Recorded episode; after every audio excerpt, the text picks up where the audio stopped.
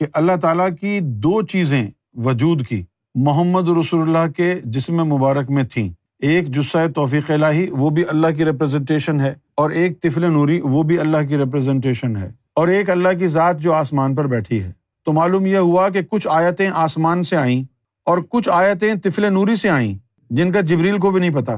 کچھ آیتیں جسہ توفیق الہی سے آئیں، جن کا جبریل کو نہیں پتا۔ وہ خاص علم ہے، اس کو کہتے ہیں علم لدنی۔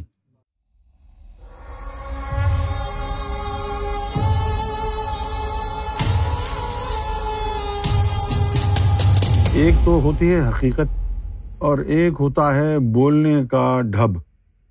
اب اگر آپ لکھنؤ جائیں تو وہاں ہر شخص اپنے آپ کو ہم کہتا ہے۔ ہم نہیں جائیں گے۔ ہمیں وہ کرنے دو۔ ہمیں یہ لا کے دو۔ اب کہیں گے بھائی آپ کتنے ہیں؟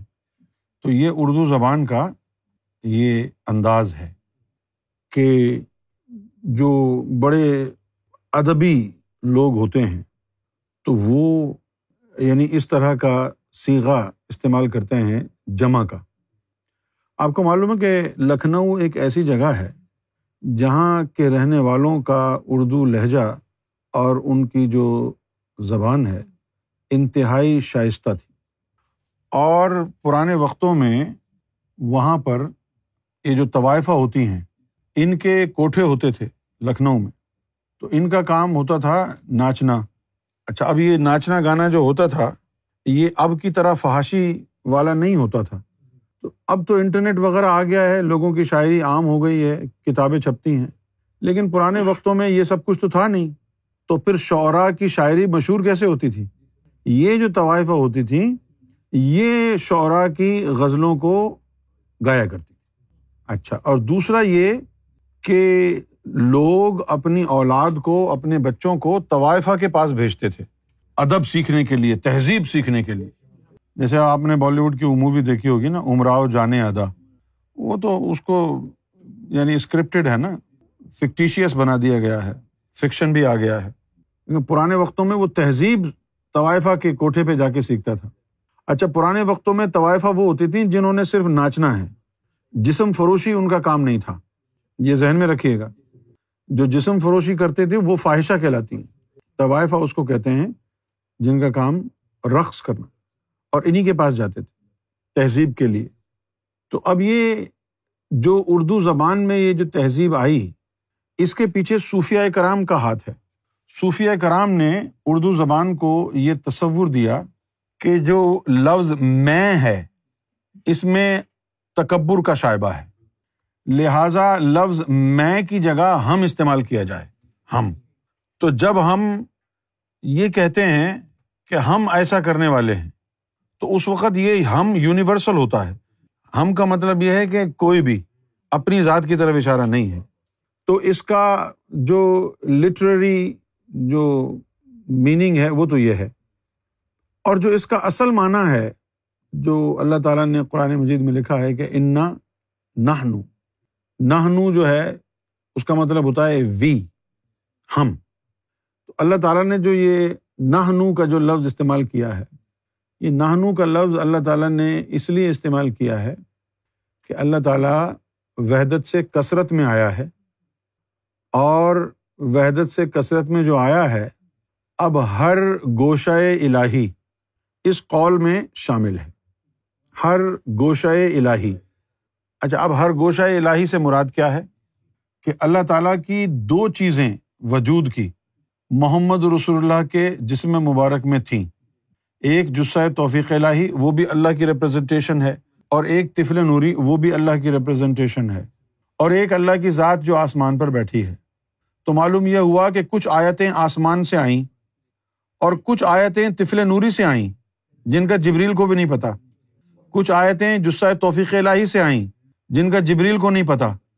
وہ خاص علم ہے، اس کو کہتے ہیں علم لدنی۔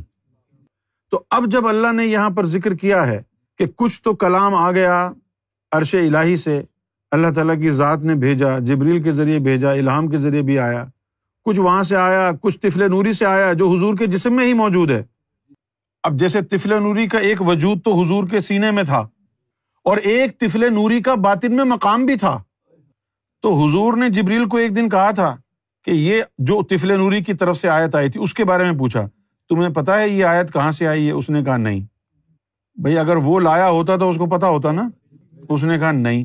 تو آپ نے کہا جاؤ، جا کے دیکھو۔ تو طفل نوری کے مقام پر جا کے دیکھا، وہاں طفل نوری ہی تھا۔ تو اس لیے آ کے اس نے کہا کہ بھائی یا رسول اللہ، آپ وہیں پر بیٹھے ہیں، جہاں سے آئی ہے وہی۔ تو کچھ تعلیم آئی ہے جس سے توفیق الہی سے، وہ بھی حضور کے جسم میں۔ کچھ طفل نوری سے، وہ بھی حضور کے جسم میں، اور کچھ عرش الہی سے اس کے ساتھ جبریل آیا۔ تو تینوں کو ملا کر کے جو اللہ کے مختلف جلوے ہیں، ان جلووں کو ملا کر کے اس نے ہم کا لفظ استعمال کیا ہے۔ کہ خواب و آسمانوں سے عرش الہی سے بھیجی ہوئی آیت ہو، یا طفل نوری سے آئے، یا جس توفیق الہی سے آئے، ہماری ہی طرف سے ہے اور ہم ہی اس کے محافظ ہیں۔ ان نہ ذلنا ذکر و ان لہو لحافظون۔ بھائی، ہم نے جو ہے نیچے بھیجا ہے اس کو۔ وہ ان لہو لحافظون، اور اس کی حفاظت بھی ہمارے ہی ذمے ہے۔ ہم ہی اس کی حفاظت کریں۔ یہی چیز عیسائیوں کو کہنی نہیں آئی۔ اس لیے وہ اس میں ہولی ٹرینٹی کے چکر کے اندر جو ہے مار کھا گئے۔ ہاں ان کو کہنی نہیں آئی، سمجھ میں نہیں آئی نا۔ کوئی سمجھانے والا نہیں تھا۔ کہاں تھے سمجھانے والے؟ ہاں ان کے جو نو خاص بندے تھے عیسیٰ علیہ السلام کے، وہ تو سب چلے گئے۔ کتا بھی پکڑ کے لے گئے۔ غار میں جا کے سو گئے۔ اب کیا ہوا؟ کیا نہیں ہوا؟ کون سمجھا کون سمجھائے گا امت کو؟ امت بیچاری ادھر ادھر بھٹکتی رہی۔ غیبت کے بعد ہم بھی چپ کر کے بیٹھ جاتے۔ جس طرح آپ لوگوں نے ہم کو کہا تھا، کراچی والوں نے، کہ بھائی بیٹھ جاؤ آرام سے۔ تو پھر کیا ہوتا؟ پتنی کیا کیا کر رہے ہوتے آپ؟ لیکن ہم نے کہا، نہیں، ہم تو کھڑے ہوں گے۔ جو حق ہے وہ حق کہیں گے۔ ایسی زبان تو ایک ہونی چاہیے نا، جو زبان کسی سے ڈرتی نہ ہو۔